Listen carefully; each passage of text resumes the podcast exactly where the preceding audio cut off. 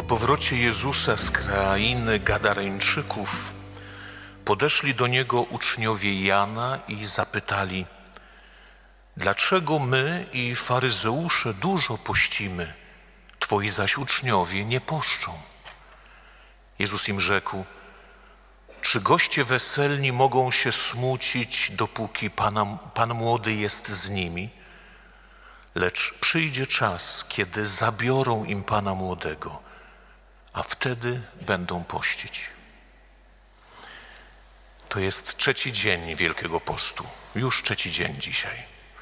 Zanim się obejrzymy, już minie 40 dni. Ale chcemy dać się Chrystusowi poprowadzić przez ten czas i chcemy uczyć się od Niego. Uczyć się od Niego. Dzisiaj Chrystus uczy nas, co to znaczy post. Gdybym się Was zapytał, bo dziś jest piątek, więc to tak jest dla nas wszystkich samozrozumiałe, że pościmy, prawda? To znaczy przynajmniej staramy się y, zachować ten post jakościowy, nie jeść mięsa. I to przez cały rok. Czas Wielkiego Postu jest takim szczególnym czasem, więc być może niektórzy podjęli y, y, bardziej taki radykalniejszy post mm, ilościowy, jedzą mniej, albo na przykład ograniczają się tylko do, do chleba i wody. Ale dlaczego to robimy? Dlaczego pościmy? Najprostsza odpowiedź zawsze jest, bo taka jest tradycja. Nie? Bo tak jest. Tak mój tata pościł, tak mój dziadek pościł, tak i ja poszczę. I dzisiaj Chrystus chce nas poprowadzić w głąb, chce nas czegoś nauczyć, chce nam pomóc przeżywać ten post w sposób właściwy, dobry, żeby miał sens. Bo to, że tak się robiło, wiecie, to, e, że, że mówimy, bo, bo tak było, bo taka jest tradycja, z jednej strony owszem, jest pewną pomocą dla nas tradycja,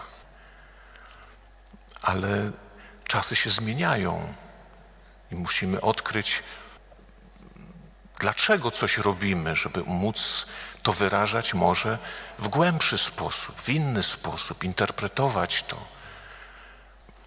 Dlaczego pościmy? Dzisiaj Chrystus odpowiada na to pytanie, bo się uczniowie Jana dzisiaj pytają go, dlaczego my i faryzeusze dużo pościmy, a twoi uczniowie nie poszczą. My jesteśmy uczniami Chrystusa. Wobec tego, co to znaczy? Jezus odpowiada, że kiedy e, goście weselni nie mogą się smucić, kiedy Pan młody jest z nimi, ale kiedy zabiorą im Pana młodego, wtedy będą pościć.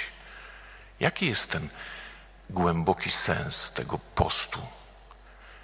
Głęboki sens postu polega na relacji z Chrystusem.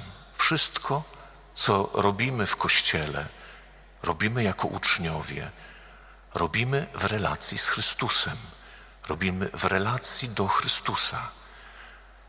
Pamiętam taką książkę Carlo Caretto, nie wiem, czy Pustynia w mieście to się chyba nazywało. Jak on opowiadał o takiej sytuacji, Carlo Caretto był małym bratem Karola de Foucault i żyli w takiej małej fraterni. E, nie pamiętam, w którym, w którym to było kraju, ale jeden z jego braci został wtrącony do więzienia. I on mówi wtedy, tak bardzo przeżywał to, że, że jego brat jest w więzieniu, że nie mógł jeść, nie mógł spać. Myślał sobie, mój brat jest w więzieniu. Podejrzewam, że to było w którymś z krajów arabskich. Mówi, gdzie, gdzie nie ma łóżka, gdzie, gdzie nie dostaje jeść, gdzie jest ogromny trud tego przeżycia dnia. Mówi, wobec tego on, żeby być razem z nim, spał na ziemi, nie jadł. To pokazuje tą, tą relację, że jeżeli kogoś kochamy, to chcemy być z nim w jego utrapieniu, w jego trudnościach. I to jest ta, ta pierwsza myśl, która przychodzi kiedy myślimy, dlaczego pościmy. Dlaczego akurat pościmy w piątek? Dlaczego też post w, w, na przykład Wielki Piątek i w piątki Wielkiego Postu jest szczególnym czasem? Bo piątek jest ten dzień, w którym wspominamy to, co Chrystus zrobił dla nas. Że Chrystus, kochając nas, poszedł za nas na krzyż. Że był udręczony, był odrzucony, że cierpiał pragnienie. Na krzyżu, pamiętacie, to jedno ze słów Chrystusa na krzyżu jest pragnę. I dlatego ja, będąc związany z Nim, kochając Go, nie, pragnę być w tym udręczeniu Chrystusa, w tym cierpieniu, w tym pragnieniu, w tym głodzie, który przeżywał. Nie mogę spać spokojnie. Chcę być z Nim. I teraz w jaki sposób to wyrażam, to już jest inna historia, prawda? Może to być rzeczywiście taki post, że y, ograniczam się do chleba i wody, albo w ogóle nie jem tego dnia. Albo jeżeli jestem chory, to robię to w inny sposób, albo czynię coś innego. Ale ważne jest to, dlaczego to czynię. Nie robię tego dlatego, że taka jest tradycja. Ja myślę, to jest pierwsze słowo bardzo poważne, bo myślę, że wiele razy tradycja nas gubi. I tradycja sprawi, sprawia, że, że Chrystusa w ogóle nie widać. W ogóle nie widać. Ani w naszym życiu, ani w naszym domu. Ale jest jeszcze inna rzecz. Dlaczego puścimy? Kiedy zabiorą im Pana młodego. I tutaj z pomocą przychodzi ten psalm 51. To jest niesamowity psalm. To, co śpiewaliśmy jako refren, sercem skruszonym nie pogardzisz, Panie. Bo moją ofiarą jest duch skruszony, pokornym i skruszonym sercem Ty, Boże, nie gardzisz ten duch skruszony. Gdybyśmy chcieli to przetłumaczyć dosłownie, to trzeba by powiedzieć duch złamany albo duch rozbity, serce rozbite na kawałki. Myślę, że są te wszystkie, to jest nasze życie, kiedy rzeczywiście Pana Młodego nie ma, kiedy nie, nie mamy, nie czujemy Jego miłości do nas, albo inaczej, kiedy zdradziliśmy tą miłość bo poszliśmy za, za tym, co jest, co wydaje się łatwiejszym rozwiązaniem, mm, co da mi natychmiast szczęście, co nie jest związane z cierpieniem. Ale wtedy niestety, kiedy zabiera, kiedy Pan Młody ginie z naszego życia, to nasze życie się rozpada. I też możemy porównanie dać z, z małżeństwa. Pomyślcie sobie, kiedy nagle y, zauważacie, że współmarzonek wydaje wam się, że was nie kocha. To po co to całe małżeństwo? myślicie sobie, bankructwo jest to małżeństwo. Może, możecie mieć piękny dom, samochód, pieniędzy, w brud, także nie trzeba liczyć od pierwszego do ostatniego. Jeżeli nie ma tej miłości, to całe życie traci sens to wszystko, co się dzieje. Życie rozbite na kawałki. I post, który mamy, ma też właśnie ten głębszy sens, że ja poprzez, poprzez post wyrażam tą prawdę mojego życia.